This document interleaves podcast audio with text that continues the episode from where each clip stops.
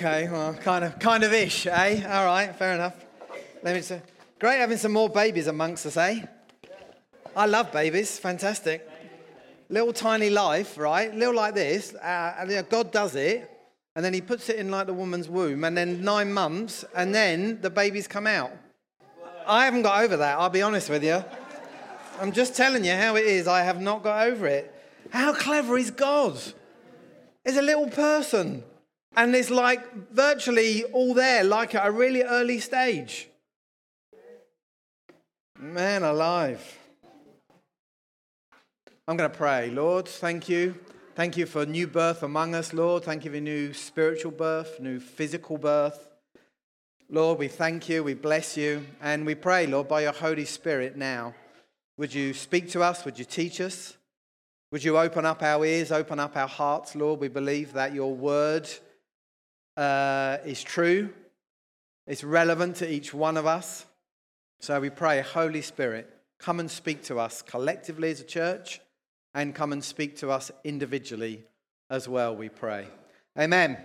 Amen. So, uh, last couple of weeks, uh, two weeks ago, we were in Scotland, uh, where the Newground, our family of churches, we were up there for a prayer day. They've now got three churches there and trying to reach Scotland. And so I was up there. And then last Sunday, uh, I was away in Harrow appointing two elders to the church there. So apologies, we've been away a little bit. Uh, and actually, we're going to be away for the next two weeks because uh, Jane and I go to America on Saturday. Uh, we're celebrating our 30th wedding anniversary a year late. Um, so that's a milestone, isn't it? 30 years Jane's put up with me. Uh, can you imagine that? And Oh, we fly on the Saturday, and on the Sunday, going to be speaking at their International Sunday. Uh, Ian, uh, Ashby, and Emma, many of you will know, uh, they used to be here. Ian used to lead the team. They're now on that northeast side of America, heading up the Newfrontiers. Again, our wider family of churches, Newfrontiers family there. And they knew we were going over, so they said, Any chance of speaking? It's our International Sunday. And to be honest, if it would have been any other Sunday, I probably would have said no. But because it was the International Sunday, I just felt like I had to say yes. Because I love International Sundays. We've had them here in the past. Uh, hopefully, we'll have them again. But it's just one of those Sundays when you ask people, whichever nation you come from, please, why don't you wear whatever clothes is your national costume or dress? So I come in jeans and t shirt but others wear, you know, more flamboyant things. People might bring food from their nation which I think is always nice. You might have worship in different languages, and, and you know, you just celebrate. So I love those kind of international Sundays. But you know, what I want to remind them of when I go, apart from saying, hey, this is fantastic, which is what a great testimony from Bami, eh? A year ago, brought all the way from another nation, and uh, now part of us and part of this church. I, I want to say to them, look, it's fantastic but I also want to remind them that they're not actually primarily celebrating the fact that there are lots of people from different nations that go to that church. That is wonderful, but it's not what they're primarily celebrating. What they're primarily celebrating is the fact that the gospel has saved people, and those people are very different than one another. But the gospel, the same gospel, has saved them and now brought them together in one church, in one family. See, when you have an International Sunday like that, you're not celebrating diversity, you're celebrating the effect of the gospel. The fact that in Jesus Christ, the wall that divided people from God and also people from people has been smashed to bits. That is what you are celebrating. The fact that at the cross, people got reconciled to each other and got reconciled to Him. It's the power of the cross. If you are a Christian here this morning, you are not here because you are a good little boy and girl. You are not here because you happen to grow up in an English country or, or, or, your parents went to church. If you are a Christian, it's because the power of the cross has just become effective in your life. The fact that we don't deserve to be saved. People of different languages, different colors, different educations, yet we find a unity at the cross. That is what I'm going to re- be reminding them of next week. Actually, I'm going to be saying we are and they are living proof of that fact that God's kingdom has come and is coming and will continue to come. And actually, as we kind of stand here now, today, look across the world, the nations of the earth, as we think about the Great Commission to make disciples of all nations, if we think about that, I think the reality of the situation is this it's a great challenge, but we have greater encouragement. Great challenge, but greater encouragement. See, if you ignore the size and the scope of the challenge, you're just living in unreality. But we mustn't ignore the fact that there are also great encouragements. And in fact, those great encouragements are greater than the challenges if we look at it through the eyes of faith. If you don't look at it through the eyes of faith, then the challenges will become greater than the encouragements. Are you with me? But if you look at it through the eyes of faith, then the challenges, though there, can be overcome because the encouragements are greater. And this morning, what we're going to look at is some of those encouragements.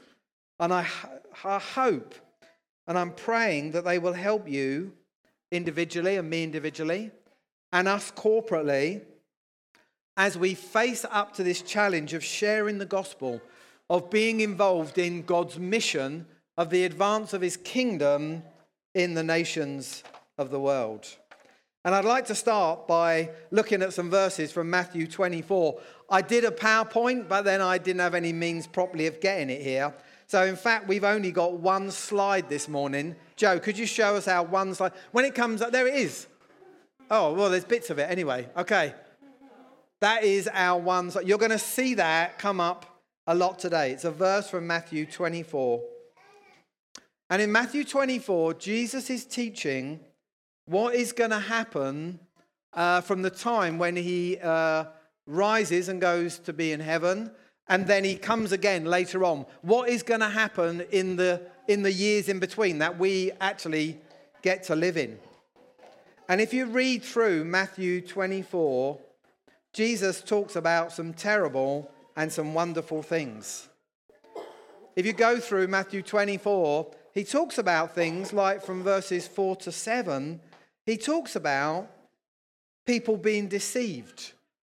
He talks about there being wars and there being rumors of wars. And he talks about there will be famines. And he says nation is going to rise against nation. And he says there's going to be earthquakes. And then he goes on in verse 10, he actually says many are going to turn from faith. Many are going to turn on each other. Their love for God is going to grow cold. Verse 21 of Matthew 14, Jesus says, From then there will be great distress, unequaled from the beginning of the world until now, and never to be equaled again. This is not light bedtime reading, is it? If you think the world is bad kind of now, you read Matthew 24 and you realize, ooh. He actually says in verse 22 if those days had not been cut short, no one would survive, but for the sake of the elect, those days will be shortened. That's what he says. That's what he says. That's what he says is, is, is going to happen as time goes on.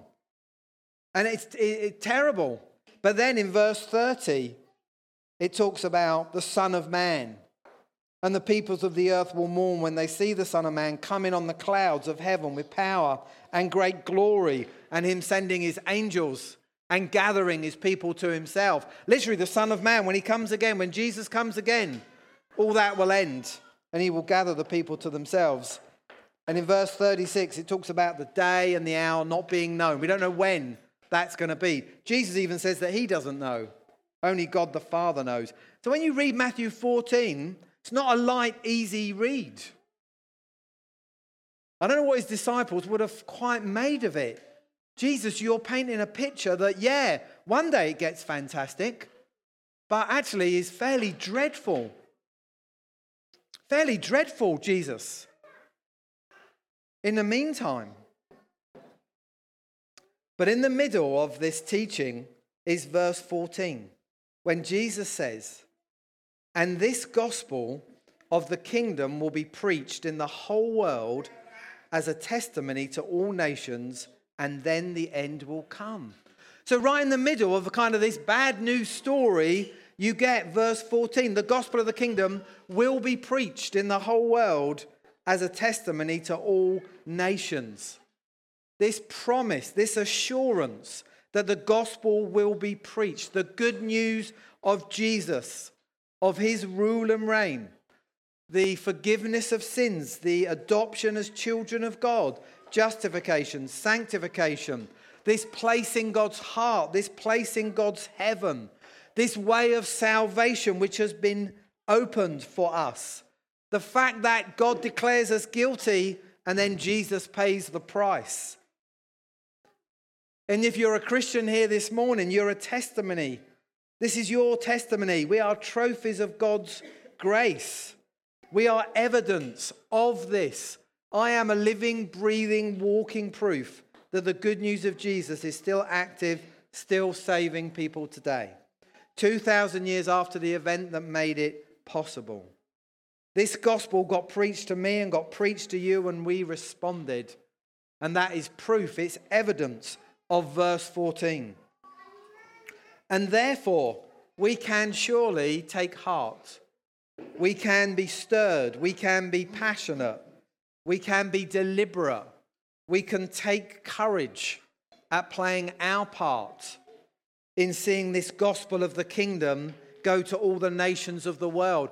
And when I say that, it doesn't mean we have to get on a boat and go overseas. Because guess what? The nations of, of the world live on our doorstep now.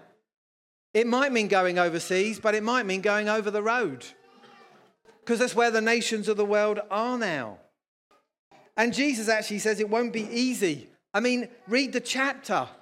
Jesus is telling his disciples it's not going to be easy. Listen to the things that are going to go on. It's not going to be easy. But you know, he says it's going to be difficult and costly. It's going to happen under pressure, amid persecution, desertion, disappointment, seeming failure. But actually, Jesus is saying, no, no, it's going to be worth it. He's saying, I'm going to be with you and we have to ask ourselves so, God, why would we sign up for this? What, how is this worth it, Jesus? Well, our motivation must be the same as his motivation. And when Jesus looked at the cross, he was willing to go to the cross because it was a way of reaching lost people like you and I, who were without God and without hope. He looked at it and he saw beyond it and he saw the result. And he said, I'll do it, which is why in Hebrews 12 it says, fixing our eyes on Jesus, the pioneer and perfecter of faith, who for the joy set before him endured the cross. That was Jesus' motivation, his reward, his reason. And as his followers, as his disciples, we must have the same motivation, the same reason, the same reward. If he's our king, then the advancement of his kingdom is what's on our agenda. In fact, we don't have another agenda because we're not trying to build our own kingdoms.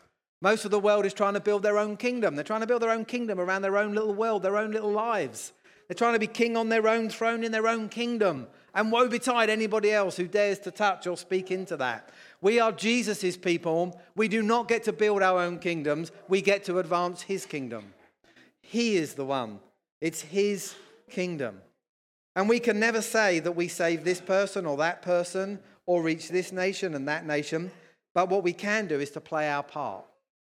We can play our part empowered by the Spirit in seeing this nation reached, that person reached. And this morning, as we're just thinking about mission and taking the gospel to the nations, literally what it says there in verse Matthew 24 14 this gospel of the kingdom being preached in the whole world as a testimony to all nations. I'd like us just to look at some things from the past, some things from the present, and some things from the future. And I want us to see the great challenges. We're not going to bury our heads in the sand. We're going to look at the great challenges and then we're going to see what God did and try and understand. No, no, there are greater encouragements than the great challenges. So let's start with the past. Let's start in the Old Testament. I love the Old Testament. If you're a Christian and don't read the Old Testament, then in my opinion, it's just crazy. Because there's so many wonderful stories of who God is and how he moved. And when you read the Old Testament, you see God's people are in slavery in Egypt, and God brings them out and parts the Red Sea. And then he says to them, I'm going to give you a land flowing with milk and honey. Just have a listen to how he describes it uh, to them in Numbers 13, 27 and 28. Numbers 13, 27 and 28. He, he says to them, Okay, so here's the land of milk and honey, and uh, the people of God send out 12 tribes to go and have a look and see what the land's like. And they come back and they say this. They gave Moses this account. We went into the land to which you sent us, and it does flow with milk and honey. Here's the fruit. But the people who live there are powerful, and the cities are fortified and very large. See, 12 men went out to spy the land, and 10 came back and said, We can't do it. There's too great challenges. The people that live there are fortified, and there's lots of them and they're huge. Two of them, Caleb and Joshua, came back and said, Yeah, yeah, yeah, it's a land flowing of milk and honey, and the cities are large and the people are, but, but we can do it. It's a great challenge, but we can do it. Now, why did two say yes and 10 say no? Because the two realized that they had God on their side. The 10 were working out, us v them, we lose. Joshua and Caleb, us and God v them, it's a walk in the park. But there was a challenge there. It was a challenge for the people. But when you read through the Old Testament, you see the ways that God then encouraged them, how he enabled them to take the land. You read stories like the walls of Jericho. They come to one of those cities and they can't get in. And God says, walk round, walk round worshipping. One day, two day, three day, four day, five day, six day, seven day, the walls fell down. Now that's my kind of battle. Do you know what I mean? If I'm in an army, that's what I'm happy with that, to be honest, as long as I'm not inside the walls. When you go on and read it, how about this? At Gibeon, when God stopped the sun. God stopped the sun, and God was raining down hailstones on the on the army, the enemy's army. And the Bible says that more of the enemy died because of the hailstones than the sword. That's my kind of battle, if I'm honest with you. What about other times when God made, made the opposing army turn on itself? Uh, some ran away and some turned on themselves. Other times, how about this? Has anyone seen The Lord of the Rings? I think it's the second one, maybe. Might be the third one. But that moment when that ship uh, comes sailing into the harbour and the three heroes are stood there and they've got the army of the dead behind them. Do you remember that? Anybody? Yeah, thanks, Hannah. I'm telling you then. And you know, when they stand there, and you know, and the guy says, Well, you and who's army? Because they can't see the army of the dead there. And he says, Well, you know, me and my army. And they there's a moment, I mean, Tolkien got that from the scripture. Because there's a moment in the Old Testament when God opens up the eyes of his people and they see the fact that it's not just the human army that's there on their side, there's the army of heaven camped all around them. There is great encouragement in the Old Testament stories that the people of God face these great encouragement, uh, great challenges, but there is great encouragement because God is with them. Let me tell you the story of William Carey. This guy got saved as a teenager. In, uh, he was working as a blacksmith's apprentice. He pastored a little church in Northampton, England.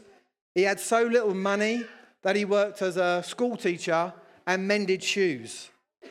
And in 1792, Carey and a dozen other Baptist ministers started the Baptist Missionary Society they had the equivalent of 20 pounds. 20 pounds. That's all that they had. And the following year, Carey and his wife Dorothy and his son Felix landed in India as missionaries. And they had with them Dorothy's sister Kitty and a physician called John Thomas and John's wife and John's daughter. And they arrive in India and they're opposed by the Indian authorities. They're opposed by the Indian people. They're opposed by the British East India Company. Within a few years, John Thomas had squandered all the money. Felix had died. Kitty had gone off and married a soldier. And Dorothy, Carey's wife, was showing signs of mental illness. And soon she dies. I mean, you can't tell me that is not great challenge. Put yourselves in the shoes of William Carey. That is great challenge. Millions and millions of Indians to reach. So many challenges. And yet, in 1800, Carey saw his first convert. By 1821, they'd baptized 1,407 converts. And in the following years and decades and generations, millions gave their lives to Jesus. Great challenge, but greater encouragement. How about this for a story? A little later on, 1853, a guy called Hudson Taylor sailed out of Liverpool heading for China. But China was a nation of millions spread in different provinces. And in the whole of the nation, there were no more than a few dozen missionaries. Let's just try and put that into perspective. It's like Europe having one missionary per country. Oh, we got, we got one in Germany, we got one in France. That's all right. We got one in Belgium or whatever. That's, that's what it's like. The whole of China, less than three dozen missionaries. He had virtually no support financially. He had issues with the language. He had issues with the culture. He had hostility from just about everyone. Great challenge. Great challenge. And yet, you know, by the time Hudson Taylor died, China was the most fertile mission field on the planet. Even the communists, when he died, they set up a monument for him when, they, when his grave was lost, and they cite the fact that the missionaries founded 6,000 schools, 19 universities, and 900 hospitals. In 2018, the Chinese government declared that there were 44 million Christians living in China. And that is a conservative estimate. See, great challenge, but guess what? Greater encouragement. But how must Carey and Hudson Taylor and the other missionaries went? They must have seemed overwhelmed, daunted. How are we going to get, how are we going to reach these millions and millions of people? Do you know, they're going to tell them the gospel. They're going to share with them the gospel. Why? Because Matthew 24 14 says this And this gospel of the kingdom will be preached in the whole world as a testimony to all nations. Let's just think about the present for a moment, shall we? Do you know, in France, there are 67 million people and there are less than 700,000 evangelical Christians. It's a great challenge, just on our doorstep. It's a great challenge. And yet, you know, the church there is growing. We got 14 Newground churches there. Guess what? They're seeing people saved. They're seeing people added. They're seeing people come to faith. Why? Because the gospel of the kingdom will be preached in all nations. As I've said to you before, six years ago, I sat in a room with Martin and Lisa and Henk and in Maastricht. Should they start a church? Three weekends ago, they had their fifth birthday, 150, 200 people worshipping in that church. Why? Because the gospel of the kingdom will be preached in all nations. In England, in our nation, we are busy turning away from God. We are busy overturning laws and statutes that are based on the gospel. It's served us well for 250 years, and now we've basically unleashed confusion. That would be my opinion. Great challenge. And yet, you know, there's a lady in one of our churches on the south coast of England. She's seen 200 people healed. Thank you. Somebody said, wow. Praise God. Do you know, when I went out to Scotland, I was talking to another guy who leads our church in Eastbourne. That day, they were bringing 22 people into membership and they were baptizing a dozen people. This week, I was with a guy who leads one of our churches in southeast London. They had their yearly all together service. They just brought 44 people into membership. See, it's not about the numbers, but it's evidence and encouragement that God is working.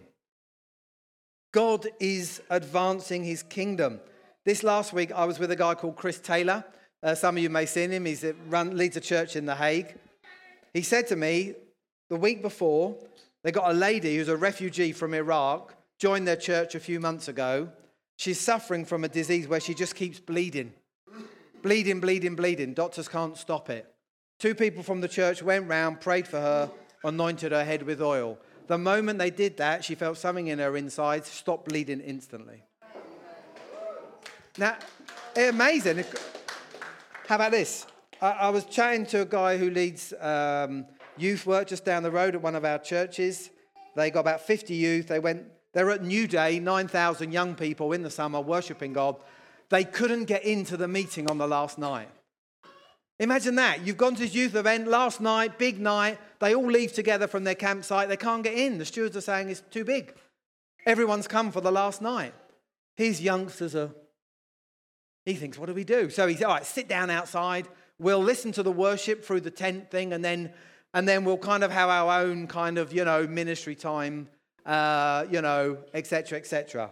He told me two kids got saved, five got baptized with the Spirit, and a whole number of them got healed outside the tent. See, a great challenge, but there's great encouragements around us. And you know, as a local church, a Newground as a family of churches, like any church or family of churches, there are things that don't work out. There are things that we're disappointed with. There's challenges, there's distractions, there's things that make us scratch our head. There's things going on in our lives or other people's lives that break our heart and make us cry. There are great challenges, but we also have great encouragements. And sometimes we just need to stand back and look at what God is doing and the breakthroughs, and we need to take encouragement and we need to take faith from them. And we need to ask ourselves, why, in the midst of such great challenges, God, are these things happening? And the reason is Matthew 24, verse 14. And this gospel of the kingdom will be preached in the whole world as a testimony to all. What about the future? We looked at the past, some things in the present. What about the future? Well, actually, God has very graciously written the ending for us. He is guaranteed, He's written it, how it will end.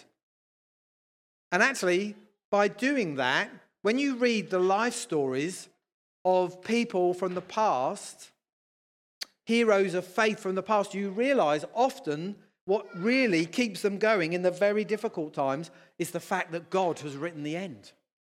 God has declared how it will be one day. And so actually, they keep on persevering and reaching out because they know how it will be. Let me read some of them to you. Uh, let me start. If you've got your Bible or your, your pad or whatever, you might want to follow some of these. They would have come up on the screen had I have got the PowerPoint, but they won't now. So the first one is Mark 4, verse 26. Let me read this for you. Jesus says, This is what the kingdom of God is like. A man scatters seed on the ground. Or let me just reinterpret that. People in King's Church, Oxted, went and told their friends about Jesus. Verse 27 Night and day, whether he sleeps or gets up, the seed sprouts and grows, though he doesn't know how. All by itself, the soil produces grain First the stalk, then the head, then the full kernel in the head. As soon as the grain is ripe, he puts the sickle to it because the harvest has come. How about this one? Isaiah 9, verse 7, talking about Jesus, of the greatness of his government and peace, there will be no end. He will reign on David's throne and over his kingdom, establishing and upholding it with justice and righteousness from that time on and forever. The zeal of the Lord Almighty will accomplish this. How about this one? Revelation 7, verse 9. This is talking about the very end of the time when Jesus comes back. It says, After this I looked, and there before me was a great multitude that no one could count from every nation, tribe, people, and language, standing before the throne and before the Lamb. See, we can have great confidence, great encouragement that despite the challenges, the gospel will go to the ends of the earth, which means we can continue to pray, to, to go, to give. We can be faithful, we can be persistent. And you know, I think this thing of great challenge and great encouragement, as I've thought about it, I think it's also pretty apt for our lives in general. I don't know about you, but I think we often face challenges.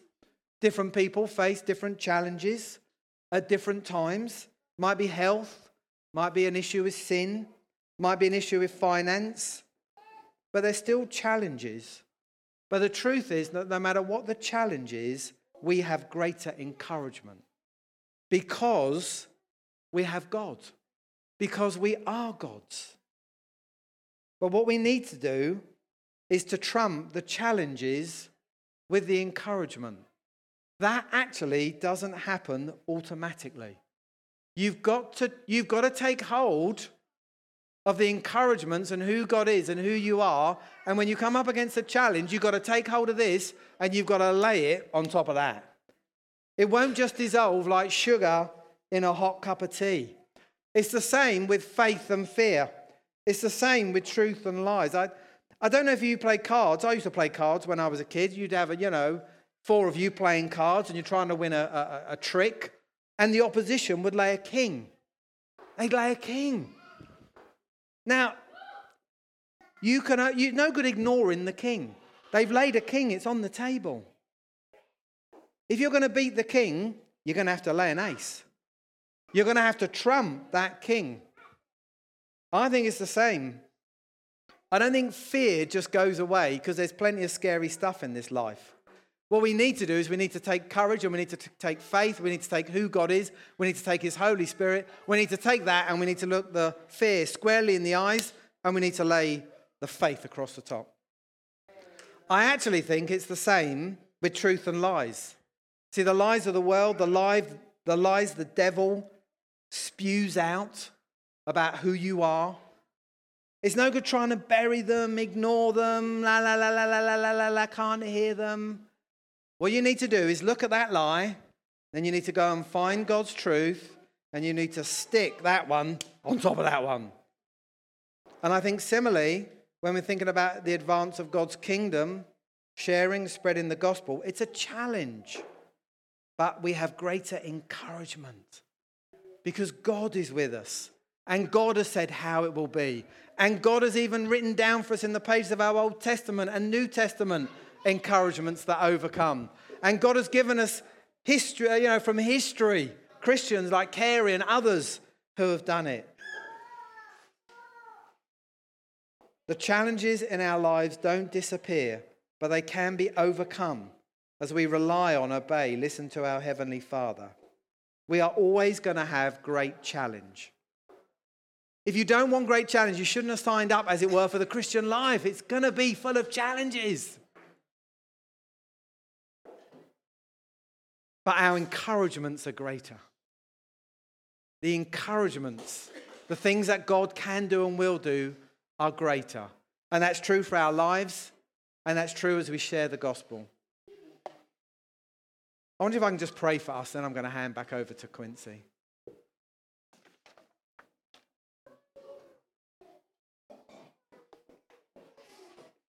Father, I do want to thank you uh, that what you say is true.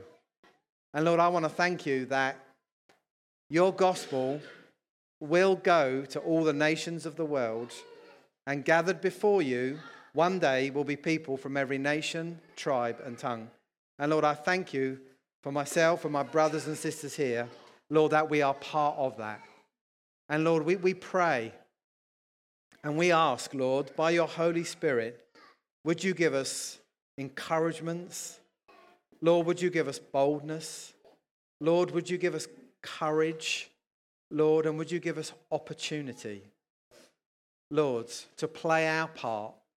And Lord, like it says there, Lord, might we be those who sow the seeds? Might we be the one who sow the seeds, Lord? Even next Sunday here, as Neil and Naomi bring friends and family, Lord, would there be seeds sown? Lord, in hearts. And Lord, we know we can't make it grow, but we know that you can make it grow. And Lord, so we pray, make us seed sowers of your gospel. And Lord, would you help us to keep our eyes forever fixed on you? And Lord, would you never let the enemy take us out of action through disappointment or, or through just being downhearted? Lord, open our eyes. Lord, open our eyes to the possibilities. Open our eyes to what you're doing, Father. As we go through life, Lord, Give us divine appointments. not just Holy Spirit. Lord, we ask in Jesus' precious name.